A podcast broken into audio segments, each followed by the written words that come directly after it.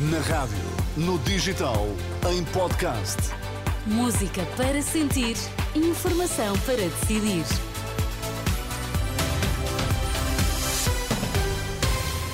Edição das duas deste domingo, começamos com os destaques. Depois de um pico de afluência, o Hospital Santa Maria registra quebra na procura nas urgências. Hospital de Évora com constrangimentos até amanhã.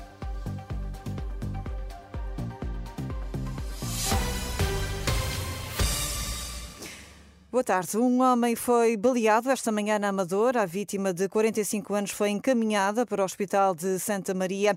Segundo a PSP, o homem foi baleado sete vezes na estrada militar na Amadora. Desconhece-se para já as circunstâncias do incidente. Diminuiu a procura no serviço de urgência do Hospital de Santa Maria em Lisboa. Esta manhã foram menos os doentes a recorrer à unidade de saúde.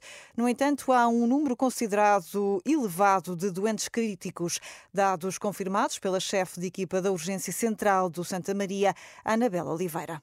A afluência de doentes agudos não urgente não é, não é, eh, não é muita, portanto, temos poucos doentes triados com a cor eh, verde, temos já alguns doentes uh, triados com a cor amarela, ou seja, doentes urgentes, mas o que predomina são doentes uh, críticos, doentes agudos, com situações graves e temos uh, vários doentes com indicação para internamento que estão a aguardar vaga para internamento ou para serem transferidos para os hospitais da sua área de residência.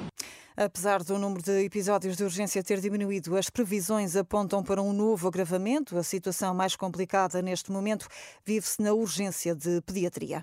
As infecções respiratórias, os vírus estão a circular, nomeadamente na pediatria estamos com uma afluência mais elevada, nomeadamente de, infecções respiratórias, e quando assim acontece, umas semanas depois, vamos ter impacto na urgência de adultos. É, é isso que acontece todos os anos. Anabela Oliveira, chefe de equipa da Urgência Central do Hospital de Santa Maria, em Lisboa.